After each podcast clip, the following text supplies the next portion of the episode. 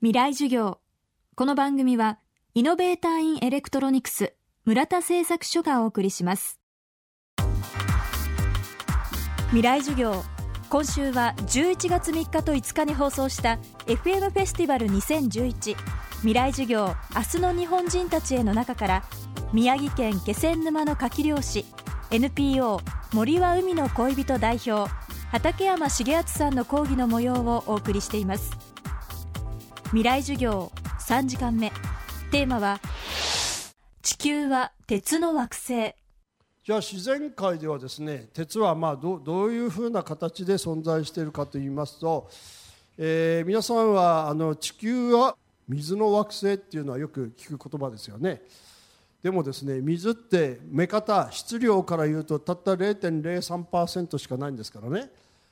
鉄は地球上に何本あると思いますか？目方でいくと。地球に含まれておる鉄の量っていうのは実はこれ3割なんですよ。30%は鉄なんです。だから地球は鉄の惑星って言わなきゃいけないんですね。それはですね157年前のビッグバンの時代まで遡るってわけですよ、えー、宇宙の大爆発があったわけですね。で大爆発で塵がバーッと散ってそれがだんだんだんだん集まったものがいろんな星になったわけじゃないですか。で結局鉄とニッケルですから地球がそういう塵が固まったものですから地球の含まれている鉄の量っていうのは3分の1だっていうのはその時にもう決まっちゃってるわけですね。でビッグバンがありまして地球ができまして446億年前に地球ができたと言われてますけども地球ができてですね最初はものすごい暑かったんですね火山が爆発したりいろんなものが飛んできたりして隕石が飛んできたりしてですね、えー、そうしているうちにですね地球がだんだんだんだん寒くなってきました。寒くなってくると雨が降ったんですね、えー、そうするとそれはね酸性雨が降ったんですよ。そうすると鉄の惑星に酸性雨が降りましたけど酸は鉄を水に溶かしますからね。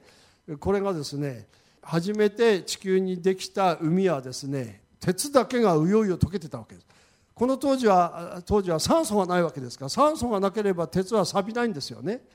水の中にこう溶けてたわけですよ、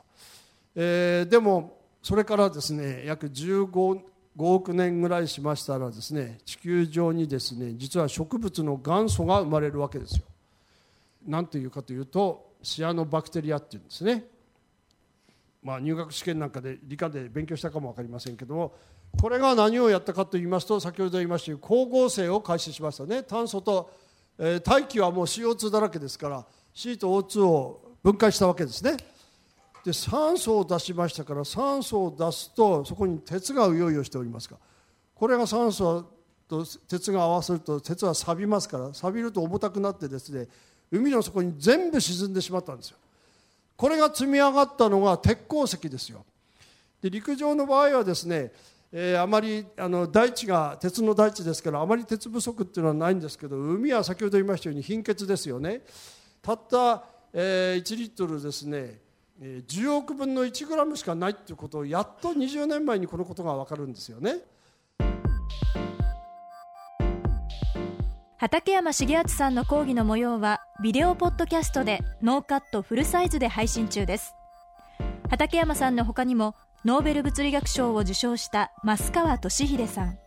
生物学者の福岡伸一さん。国際政治学者の菅三淳さん。教育学者の斉藤隆さん。脚本家内館真紀子さん。九州大学応用力学研究所の大谷裕二さんの講義も配信しています。未来授業のビデオポッドキャストでご覧ください。未来授業明日も畠山重敦さんによる講義をお届けします。